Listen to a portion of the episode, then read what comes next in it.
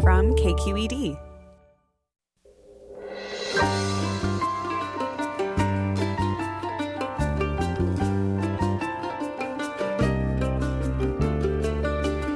From KQED Public Radio in San Francisco, I'm Michael Krasny.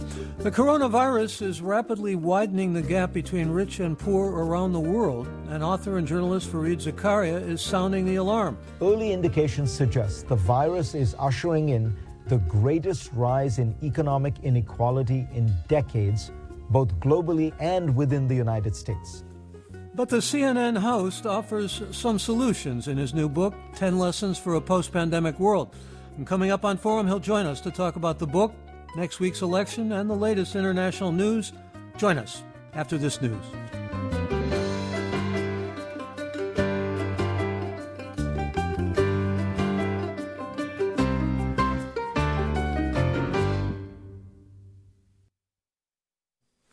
Welcome to Forum. I'm Michael Krasny. While it may seem too early to draw conclusions from a global crisis still in process, Journalist Fareed Zakaria is seizing the moment. In his latest book, 10 Lessons for a Post Pandemic World, the CNN host outlines how the coronavirus pandemic will have lasting impacts that could take years to unfold. He examines the prospective political, social, technological, and economic consequences of actions governments are taking now. And on his weekly show, Fareed Zakaria GPS, for CNN Worldwide, Zakaria has focused on international and domestic affairs for 12 years running. He also writes columns for the Washington Post and serves as a contributing editor for the Atlantic. And he joins us to discuss his new book as well as the latest international and national news. And welcome back to Forum, Fareed. Good to have you.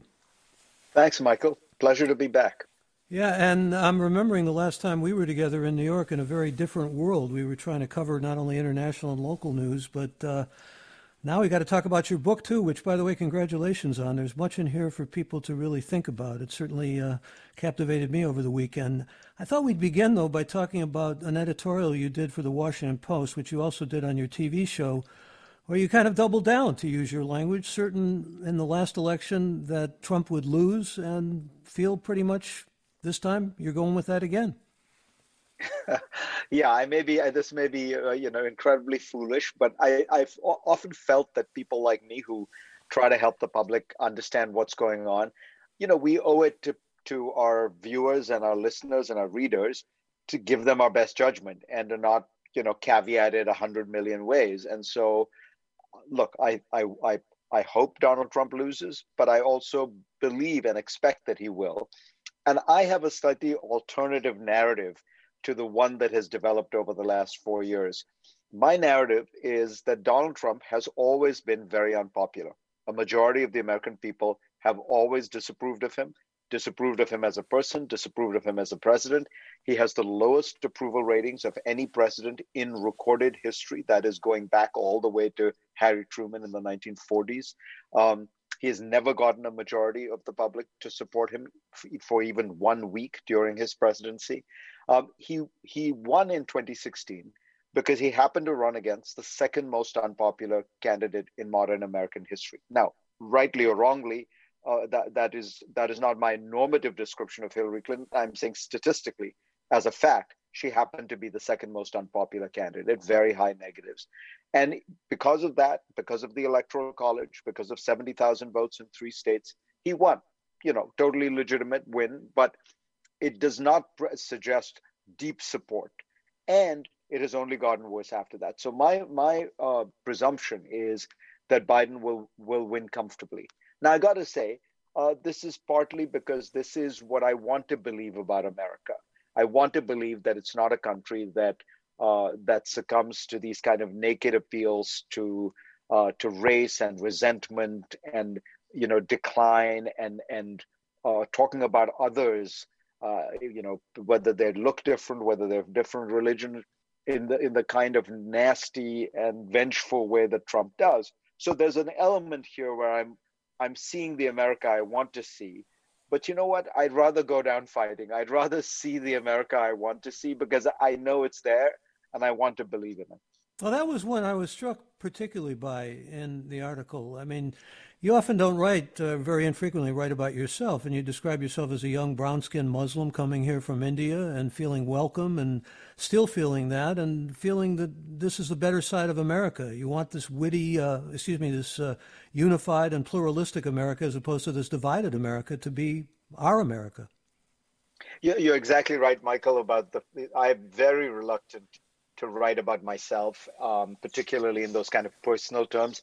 I'm not one. I got to be honest for identity politics. You know, I re- I really try to give you know my my viewers and and readers the best argument I can. I want them to to be persuaded by what I'm saying, not because not because of who I am, but because of what I'm saying. Um, but this, you know, the, it seemed relevant this this time around to point out that you know I was somebody who came here, uh, you know, with a brown skin and a funny name and no money and no contacts, and and I felt that this country was so amazing and so welcoming, and and I've seen that country for 38 years now that I've been in America, so it's not you know momentary illusion, uh, and and I want to you know I want to I want to believe in it, but it's more than you know just a naive uh, wish. It's that I I know there is that big, large, generous, uh, open-hearted America out there, and I want to, in a sense, uh, support it. You know, put my thumb on that side of the scale. Well, let me talk with you about this America that we are presently facing, which has been ravaged by the pandemic. And one of the things I was I was struck by many things in your book, and as I said, I want to actually touch on a number of international hotspots with you too, if we can, in the course of this hour. And I know listeners will want the opportunity to talk with you and raise questions with you. But you talk early on in your book about uh, some of the major things that have occurred over recent time 9 11 and the crash. Uh, and the pandemic, and they are all, as you describe them, asymptomatic shocks uh, that really resulted from what might seem obscure kinds of things or trivial kinds of things. Uh, I mean, I, I, just found that way of seeing these three major crises in recent times fascinating because it just shows us how we can get blindsided from things we never expect to get blindsided by. That's right. It was. It was. I was so struck by that as well. That you know, you you think about 9/11, and it's 19 people on on four planes with box cutters, uh, a, a weapon that was invented in the Stone Age, and they were able to transform the world by this unleashing this war and terror two wars in the middle east you know the arab spring. You can you can trace back the enormous uh, extent of this of the of all of this. And you wonder you know how did it you know how did it elude us? Well because it was 19 men boarding planes uh, with box cutters. Um, you look at the global financial crisis, it's difficult to, for people to remember, but it really did start. It all started because of this obscure financial product called a credit default swap, which is a kind of insurance on a kind of mortgage. Uh, and it just ballooned and ballooned and ballooned till the size of that product became, four, I think, forty-five trillion dollars. You know, larger than the, the global economy itself. And then, of course, the whole thing came crashing down.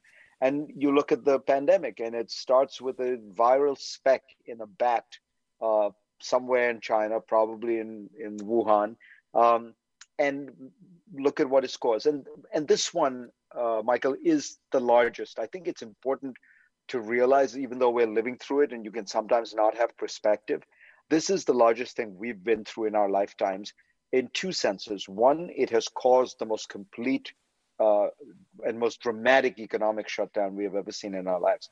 But the second way is it really is universal. So if you think about the the 9/11, I mean, if you were living, I knew lots of people in India, uh, you know, where I grew up.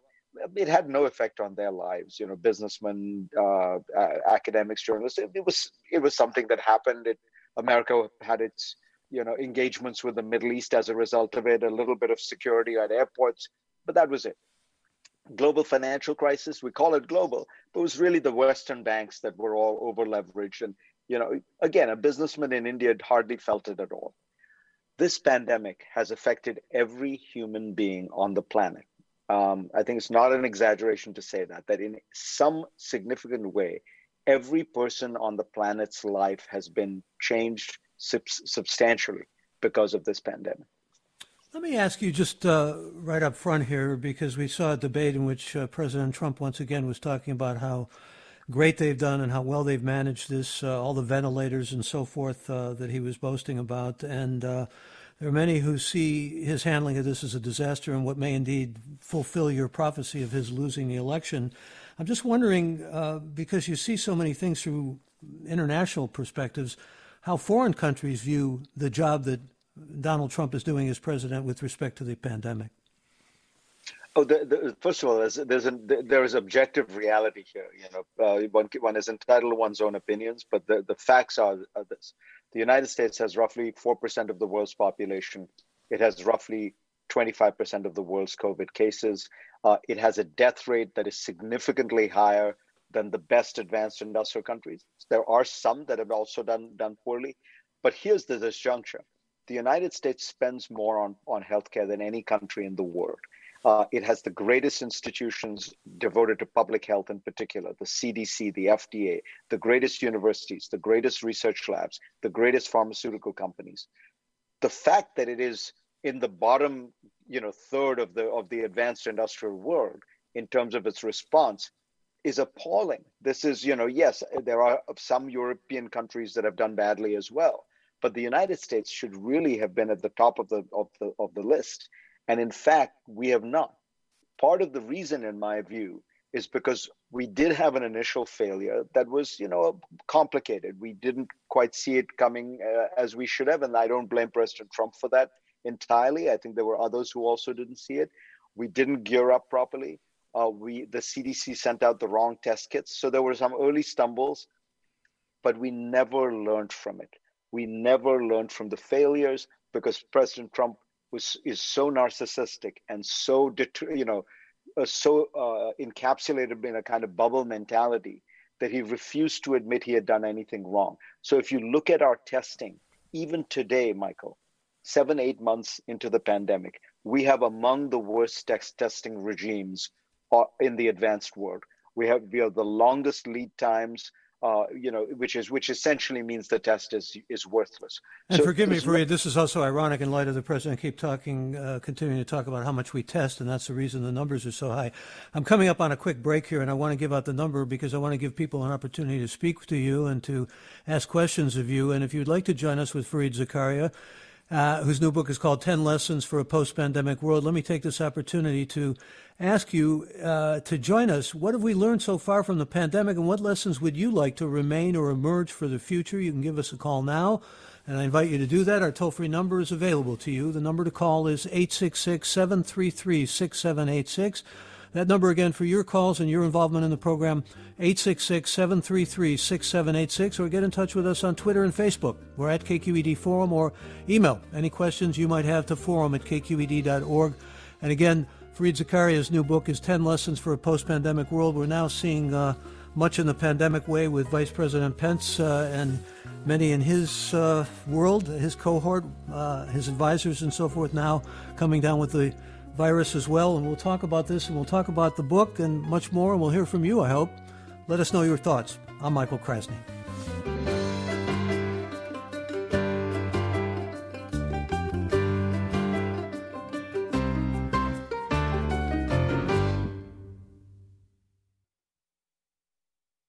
This is Forum. I'm Michael Krasny. We're talking about the coronavirus pandemic and international and national news with Fareed Zakaria, host of Fareed Zakaria GPS on CNN and author of 10 Lessons for a Post Pandemic World. And uh, tweets and emails are already coming in. Let me give you at least a share of them. Uh, Noel tweets The majority of voters are against Trump, but Electoral College is what counts, not to mention the inevitable lawsuits that will pile on before, during, and after Election Day.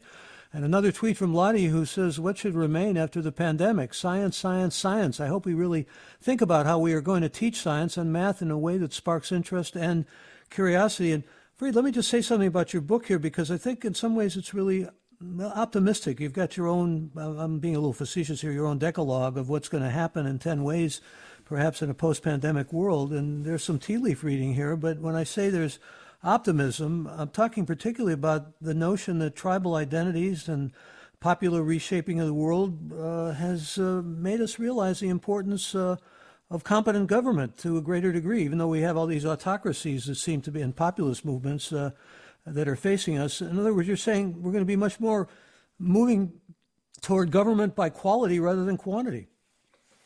Yeah, you know, Michael, part of it is look, uh, it's temperamental. I'm I'm an optimist by nature, but I do think that if you ask yourself when do people change, when do companies change, when do governments change, it's when they confront difficulty, hard times, and really failure. Um, you, you really have to uh, experience some kind of dislocation uh, to change. When things are going well, you know, people don't don't change. I mean, that's why you have phrases like, you know, you should fix the the, the leaky roof when the sun is shining. Uh, it's it's it's hard. We have gone through one of the biggest dislocations in history, and so my hope is that what will come out of this is some of the kinds of realizations that your your listeners were talking about. You know the importance of science the importance of putting people who are experts in fields in charge not just dealing with the pandemic but look we've had forest fires that have burned up 5 million square miles. The, that's the entire state of massachusetts in flames um, and it's and it is largely a, a consequence of global warming which is a consequence of human activity so there are all kinds of places where I think we can change, I, and I believe we will. And in the, the one you were referring to, a tribal identity, look, I think that, you know, one of the things we will come to realize is the only way we're going to get through these problems is by finding ways to cooperate. Uh, there is no purely American solution to climate change or to a global pandemic or to uh, a space race or to you know cyber issues. These are all by nature global, and the solution will have to be global.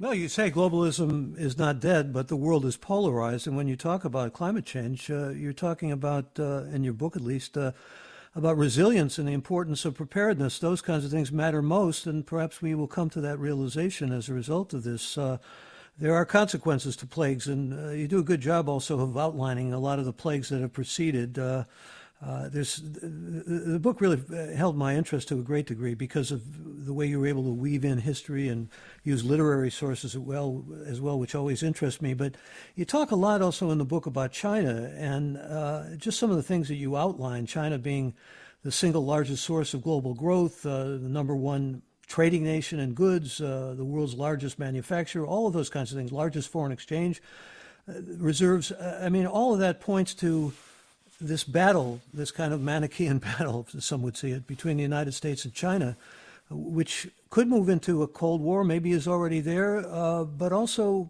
uh, some are saying that China's gearing up maybe even for well, a hot war. Your thoughts? Well, I think it's a very, you know, it is one of the greatest consequences of COVID that we are having an acceleration of the tendencies and the tensions surrounding this. The first acceleration is, of course, that we are now in a bipolar world. We haven't been in one for a long time, but it really is true as you outlined.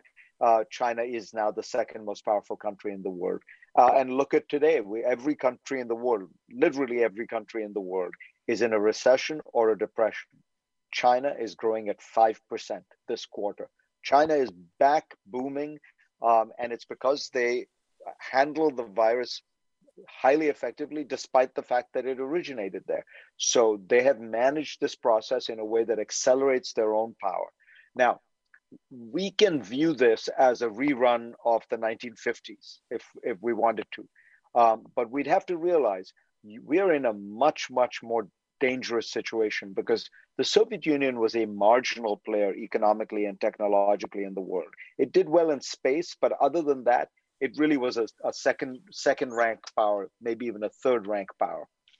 China is a peer competitor of the United States. Of the 500 fastest computers in the world, 250 are in China, which is twice as many as are in the United States. When you look at the cutting edge of technology in almost any field at this point, from quantum computing to artificial intelligence to green technology, China is at least as as uh, uh, uh, you know at least competitive with the United States. Often it's ahead.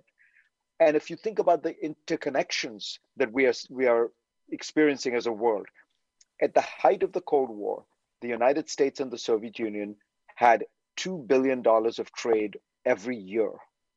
Today, the United States and China have $2 billion worth of trade every day.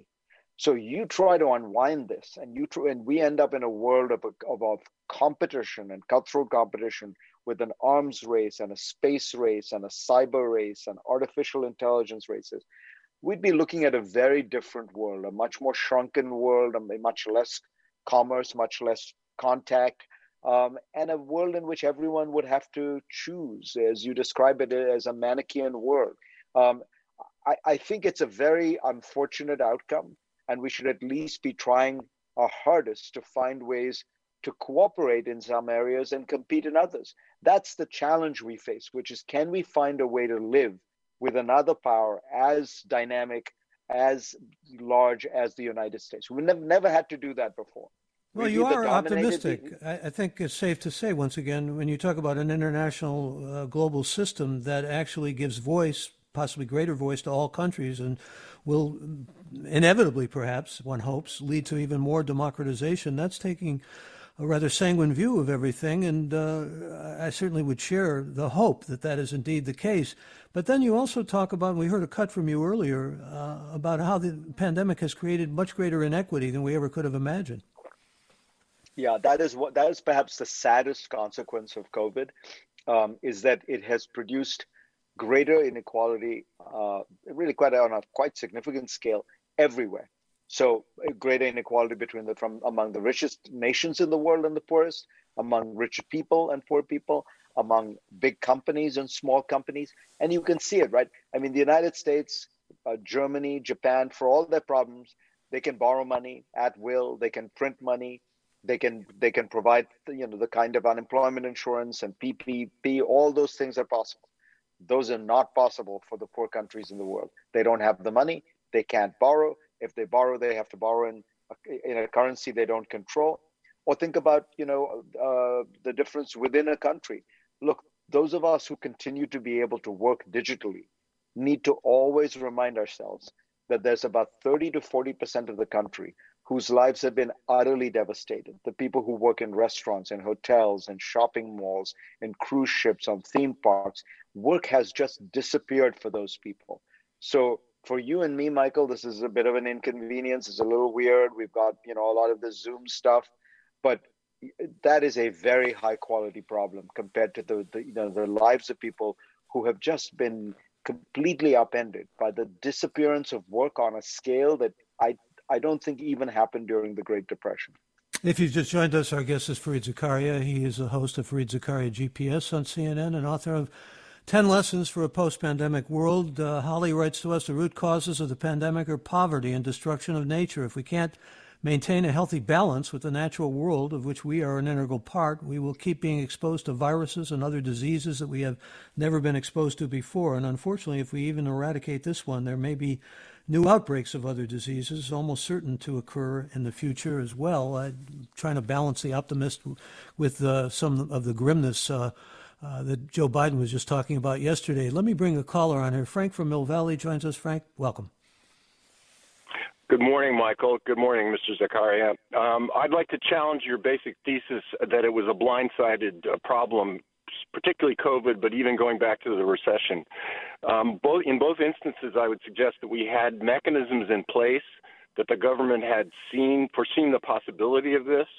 Uh, and in COVID in particular, there were uh, extensive wargaming going on and the setting up of, of processes to deal with a new pandemic which the current administration dismantled because of ideological reasons.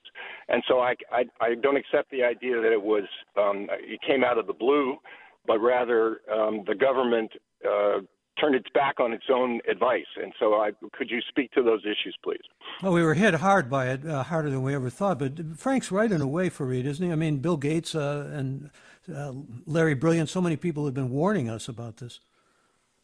Uh, yeah, look, I, I, mean, I don't mean to toot my own horn, but uh, three years before the pandemic, I devoted a whole uh, segment of my program to essentially, I mean, I, I, hate to say it, but I predicted exactly what happened. The only thing I got wrong was I said it would probably come out of Africa and it came out of China.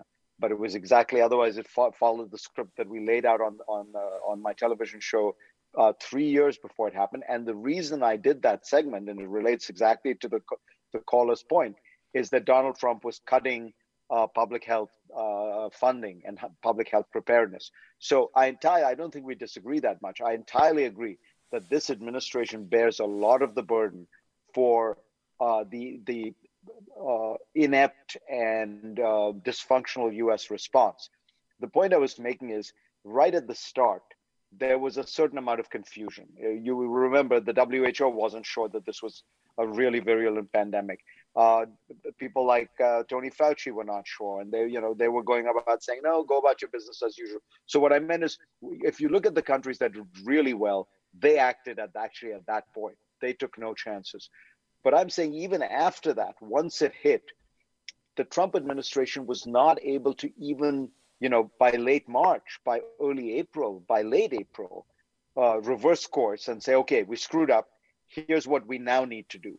And if we had done that even that late, um, you would have had, I don't know, I'm not going to put a number on it, but you would have had tens of thousands fewer deaths because we could have at that point ramped up a mass testing and tracing system. We could have put in a national mask mandate, you know. So yes, you're right that there was all kinds of things that we could have done early on.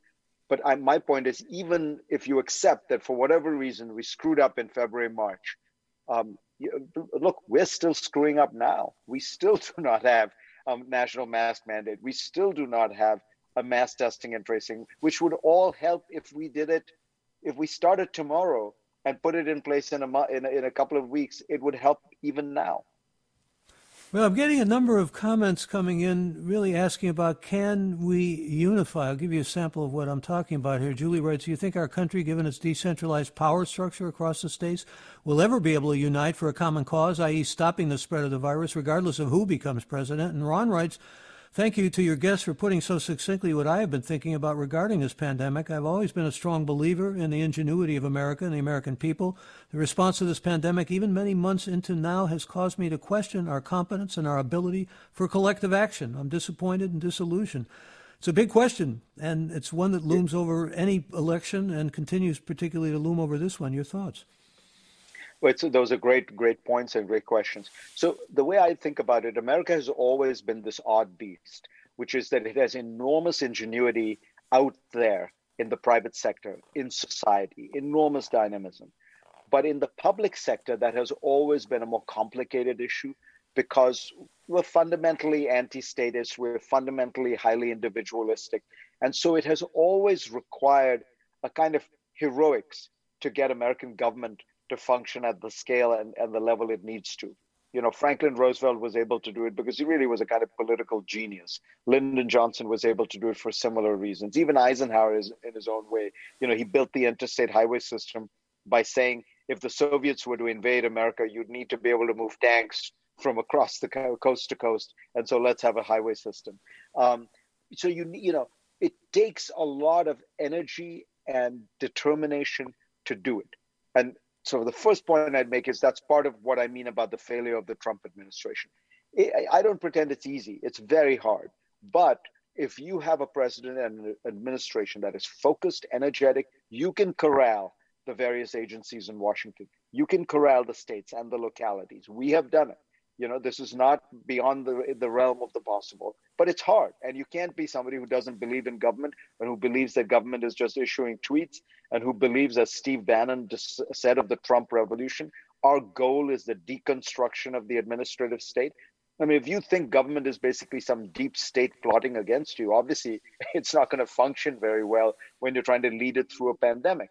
And then there's a final point I'd make, which is politically we are so divided that the question you that your listeners are asking is in some ways not just a technical one about can we kind of make all of government work. It's can we make the country come together? We're the only country where the mask has become a political statement. And that's the saddest part about where we are right now. Well since you mentioned uh, deep state i'm wondering what your thoughts are about something else uh, particularly in light of the fact that a lot of damage can be done, as many have pointed out, uh, even if Biden wins, uh, by Donald Trump, uh, especially during the lame duck period, that he will be holding down the presidency. There was an executive order. Uh, I'm talking about Schedule F, which I'm sure you're familiar with, which is, uh, essentially can allow for the firing of tens of thousands of workers in civil service. That's managers, that's lawyers, uh, that's economists. It certainly includes scientists as well. And it would allow the government, uh, under at least this president, to not only fire whomever he pleased, but hire whomever he pleased. In other words, this is behind this idea that you need to replace and somehow supplant what has been regarded as the deep state. And it's something that could be brought to fruition here. You're absolutely right. It's one of these under the radar uh, things that Trump is doing. And I think it's important to remember here that Trump, it's not just Trump. I, I, I think Trump is a weird anomaly in American politics. But there has been for 40 years a strain within the Republican Party that has said the federal government is bad, the federal government is evil, federal bureaucrats are all liberals.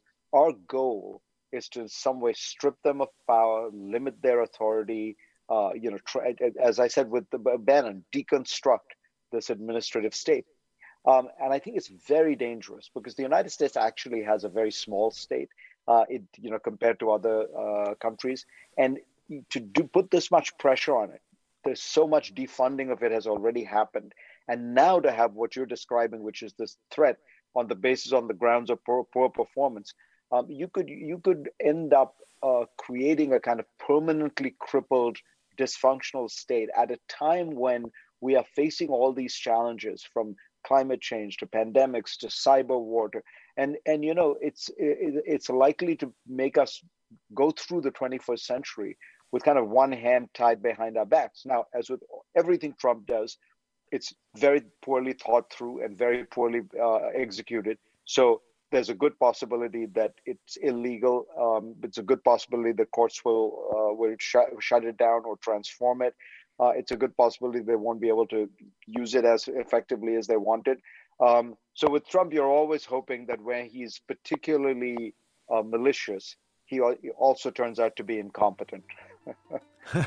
we'll uh, go to a quick break on that note, and again, reminding you that we're talking about the coronavirus pandemic and international national news with Fareed Zakaria, who is not only the host of uh, Fareed Zakaria GPS on CNN, but also the author of a new book called 10 Lessons for a Post Pandemic World. And we will hear from more of you. In fact, uh, Fareed, I want to talk with you about something that doesn't get a whole lot of attention uh, when we come back uh, Nigeria. But we'll get some more calls as well. And uh, you're listening to Forum on KQED Public Radio. I'm Michael Krasny.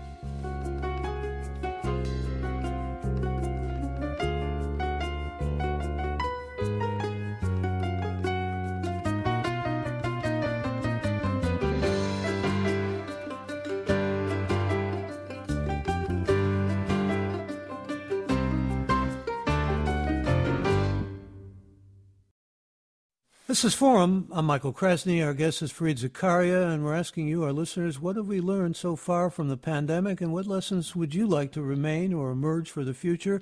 You can give us a call at our toll free number, 866 733 6786. Again, join us at 866 733 6786. Excuse me, or get in touch on Twitter and Facebook. We're at KQED Forum, or email us, forum at kqed.org. Let's bring Charles on. Charles, good morning. Welcome. Good morning. Happy to be here. So my question, my question to Fareed is, uh, as a recent college graduate living in San Francisco, uh, where it's not the cheapest place to live, uh, what advice and what lesson would you say uh, is the most important that we could take away from the current circumstances we find ourselves in? It's a big question, Josh, Charles. Thank you for it. We'll go to your wisdom on this, Fareed. Um, that is a big question. I, I, would say a few things. The first is is pretty obvious. Um, the digital economy has essentially replaced the real economy, and so just make sure whatever you do uh, is you know exists on that digital plane. It doesn't mean it has to be computer coding, but just think about you know in a world where digital is everything, where digital is the way you can multiply, maximize, enhance the kind of business or work you do, uh, those those jobs are going to be much more uh, highly paid. They're going to be much more valuable. Um, and that was again one of these classic cases where COVID has just accelerated and intensified a trend that already existed. So I would say that's number one. Can I quote number you? You would, say actually in your book, you say digital life is life. That's right. It's at this point, you know, we are we are we are getting to and and and it takes strange forms and will take stranger forms than, than we realize. So, one of the things Digital Life has done is it will transform the restaurant business. And I believe what you will end up with is a whole number of places that are actually more geared just toward delivery and you know have, because they will take advantage of all the, the the realities of digital in a way that uh, restaurants were you know they were not they were kind of uh, they were they were nibbling around the edges and now you're going to have places that fully jump into that world and then you'll have ones that are i don't I think at all uh, uh, you know normal restaurants will go away but there will be a, and my guess is what you to stay as a normal restaurant you will have to be doing something special. You'll have to really have a special atmosphere or you'll have to have really high high end food or you know you just a routine generic restaurant. I my own view is that the you know the the those kind of delivery services like chopped and and uh, you know all those salad places all that stuff and chipotle those will take over. So you, even in something that doesn't seem as affected it is going to be affected. Um, the one thing i tell you is you're living in san francisco don't worry about it. Find a way to get go- a good deal on rent. Cities are not going anywhere um, if cities have been able to survive the bubonic plague and, they've been able to survive yellow fever and typhoid and cholera outbreaks, uh, they will survive this one. If, they, if you look at the Spanish influenza, cities and bars and restaurants were all back. In fact, the 1920s was the jazz age. And by the way, that at that point we had prohibition in in America, and you still had thousands of what they call speakeasies in the in New York in the 1920s. Yeah, forgive me. That's so, one of the uh, most uh, optimistic things about your book is that you really seem to have complete confidence in cities reemerging. And uh, by the way, I learned from you, and thank you for this. The Spanish flu had very little to do with emerging from Spain. It had to do with the fact that Spain really was the center of uh, most of the news reports and most of the journalism at the time, where the flu was running. That's right. Spain was not a, was a non-combatant in World War One. So, unlike all the other places where the Spanish flu was taking place, including the United States, there was censorship, and they didn't want uh, reports of people, you know, all, all kind of people suddenly dying of mysterious causes. So that was all censored. Spain was the one place where it wasn't spent uh, censored. So everyone thought, my God, this stuff is all happening in Spain. It's the Spanish flu. I thought I would ask you uh, also, I had mentioned before I went to that last break uh, about Nigeria because there's not enough focus on what's been going on there, and a lot has been going on there, and I wanted to get your take. Uh, uh, President Buhari has had essentially a number of uh, protesters shot and killed by soldiers. The SARS group, the Special uh, Anti Robbery Squad, which has been condemned by Amnesty International for torture and killings, has been running pretty rampant. And just Friday in Lagos, the state government announced some prosecutions, and over the weekend they're talking about uh, well looking into unrest or doing something. Is there going to be any positive movement you think in that country? Look, I think it's it's there's it's certainly positive movement. How how large it, uh, it will be and how lasting it'll be is the question. But I think it's a wonderful uh, point to raise, Michael, because it reminds us how connected we are. I think that a lot of what is happening in Nigeria is a result of the Black Lives Matter protests and some of the associate protests around police brutality. So what, what is happening in Nigeria, for those who don't know, is that you have this the squad called SARS, the Special Anti-Robbery Squad, uh, that that runs rampant. It's highly corrupt, very abusive, uh, pays no attention to human rights when it prosecute when it when it goes after people. And Nigerians, I believe, in part inspired by what has been happening in America, have started to post videos, YouTube videos, and there's this huge national movement that has come up. And President Buhari has now promised to disband the squad, but they're now asking for more. They're more asking for you know justice and and and a kind of uh, uncovering of what happened. I think one of the dangers of, of COVID and the pandemic is that governments have taken on a lot of power. And it's important for citizens, uh, whether it is in America or in Nigeria or in India, to recognize that this is a great danger. You could have the consolidation of greater and greater police powers under the guise of fighting a pandemic, under the guise of needing to you know, maintain order. And so this is a very heartening development. Nigerian politics is such that you know I, am not I'm not going to make any bets that this is going to last or is going to be deep and lasting, but you know watching it with a lot of hope. Do you have hope when it comes to, well, Sudan now, along with uh, the Arab Emirates uh, and Bahrain, uh, actually normalizing relations with Israel? Uh, yeah, you know, I think this is one area where you have to give Trump uh, credit for being kind of counter conventional in the way he thinks about things. I've been writing for some years now that one of the mistakes we make about the Middle East is we think that the Palestinian problem is at the heart of the Middle East. But one of the things that I came to realize really after 9 11 was that that wasn't true for most of the Middle East. That the Middle East was consumed by completely different uh, rages. Uh, and the main one was the divide between the, the Sunnis and the Shia, this great sectarian divide in Islam, uh, which, which also maps onto the division between the Persians, who are mostly Shia, and the uh, Arabs, who are mostly Sunni. And that that was the great divide in the Arab world. In a way, what Trump did was he, he said, okay, if that's true, then you can you can see that Israel has more in common with the moderate Sunni states, the Gulf states, Saudi Arabia, Kuwait, uh, the United Arab Emirates, Bahrain, uh, than it does with Egypt and Iraq and such. And so, because all those countries, Israel, the UAE, uh, Saudi Arabia, they are worried about Iran. And so they are in a tacit alliance. Let's try to make that tacit alliance a real alliance. And in a way, that's what's happened. And we'll get uh, another caller on with us. Farhad joins us next. Farhad, welcome to the program. Good morning. Good morning. Thank you. Thank you, Michael, for having me. So, Mr. Zakaria, thank you for, for your time today and, and, discussing the issue. So, but I but I felt that you almost vindicated President Trump that he did not fail overcoming pandemic in the United States, but rather others are responsible for it. My question is, if he's not solely responsible, which he has as the authoritarian leader controlling all the concerned branches of government for out of uh, control pandemic in the United States, then who others are? And also, what do you think if Biden elected, will he able to be to resolve the pandemic issue, at least in the United States? Uh, a couple questions from Farhad, and thank you for those, Farhad. Uh, yeah, I think he's looking for culpability for the pandemic. Uh, Trump keeps blaming China, and it certainly did originate there. But uh, what are your thoughts on that, particularly in the ongoing handling of it? Sure, it's a good question. You know, if I mean, and and I hope I made clear. I look, I think Trump has handled it very poorly, but I think it's a broader failure than that.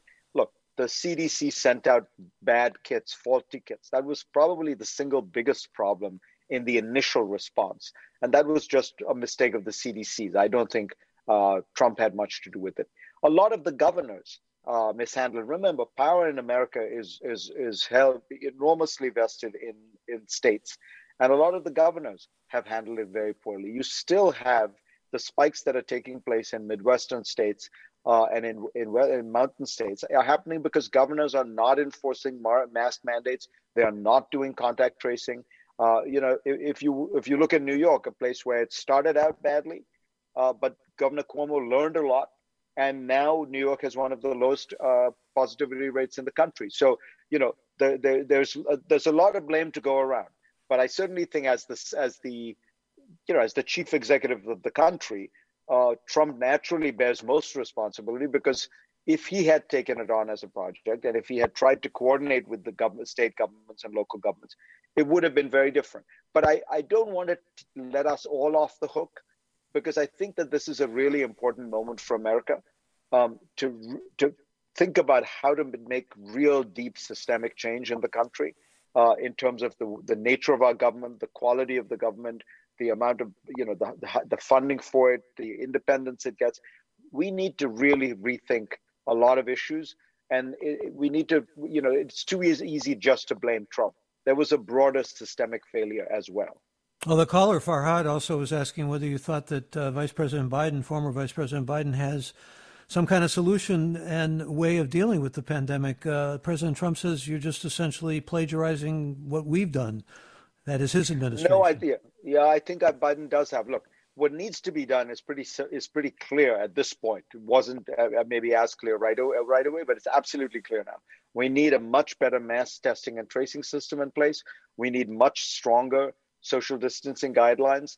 Uh, as Biden says correctly, the only way to open up the economy is with those things, because otherwise you end up having to do the blunt instrument of a lockdown. If you don't want a lockdown, What you need are really clear uh, guidelines, you know, in terms of masks, in terms of no large gatherings, uh, you know, uh, not, not, nothing in, in uh, poorly uh, ventilated enclosed spaces like bars or churches.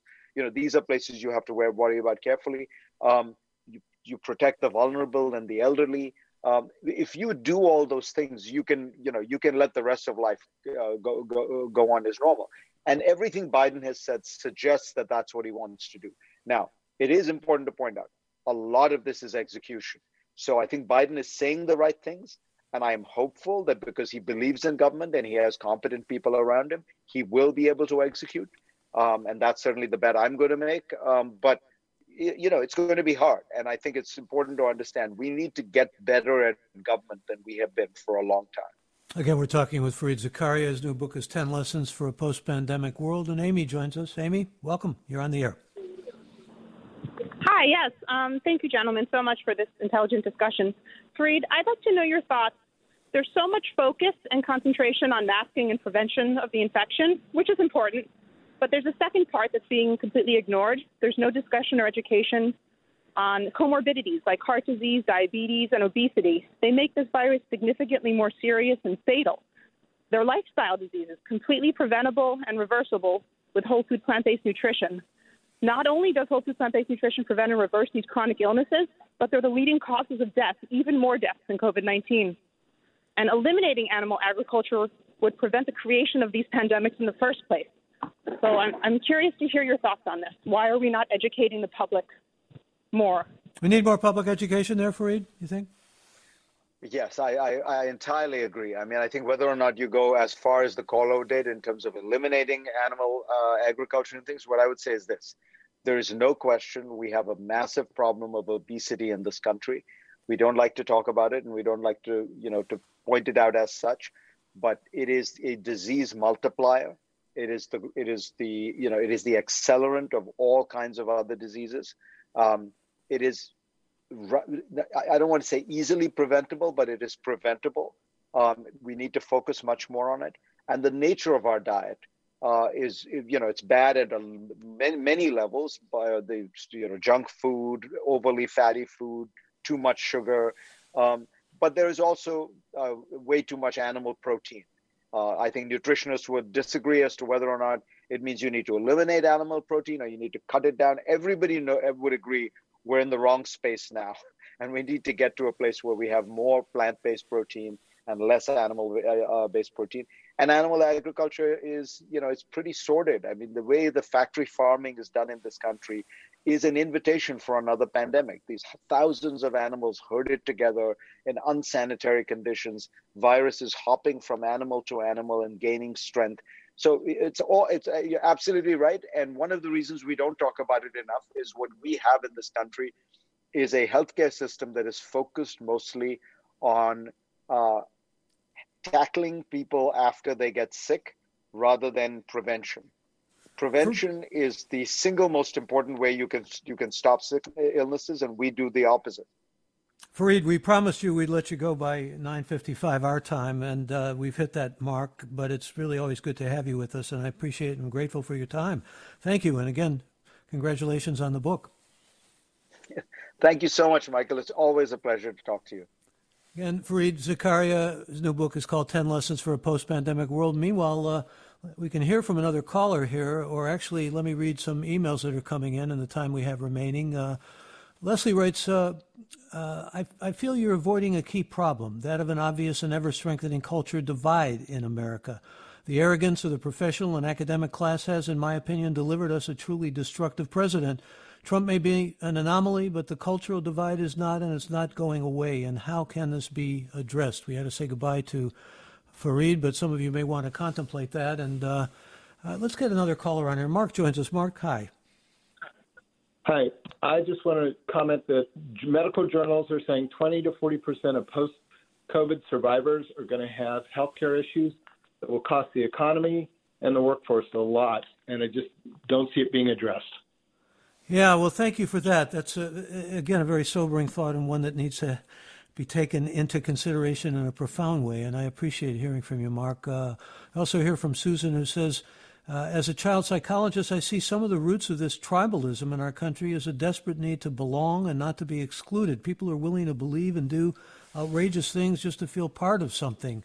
And thank you, Susan, for that. Uh, Shastri wanted to uh, find out what Fareed's thoughts were on how the West can stand up to China without making the current situation even worse than it already is. A good question. And sorry we had to say goodbye to Fareed Shastri, but we will perhaps take that up with him the next time uh, he graces our airwaves and joins us on the program. And uh, I want to thank you all for joining us for this hour and remind you that we have another hour up ahead with Mina Kim.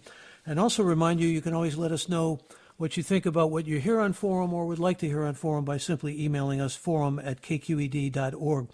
We're going to have another uh, fascinating guest booked on Wednesday. Robert Putnam will join, be joining us. Uh, he's scheduled to be on with us. Some of you know his work from Bowling Alone and apropos of what we've been talking about here, uh, Putnam, who's a Harvard professor of many years, uh, has written a book now about how we can become more unified. And he looks at history as a way of at least uh, gauging how the United States at one point was certainly much more unified than it is today and how it can sort of retrack itself and get the kind of unity that we all feel is necessary to have these United States be united. Again, appreciate very much your being with us this hour of forum and remind you that Mina Kim and another hour forum is up ahead.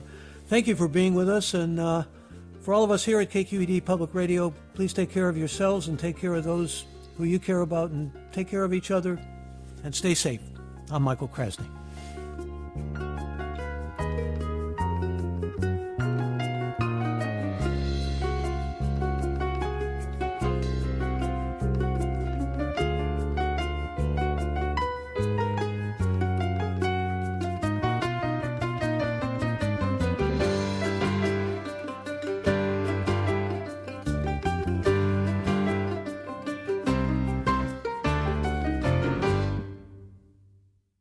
Funds for the production of Forum are provided by the members of KQED Public Radio and the Germanicos Foundation and the Generosity Foundation.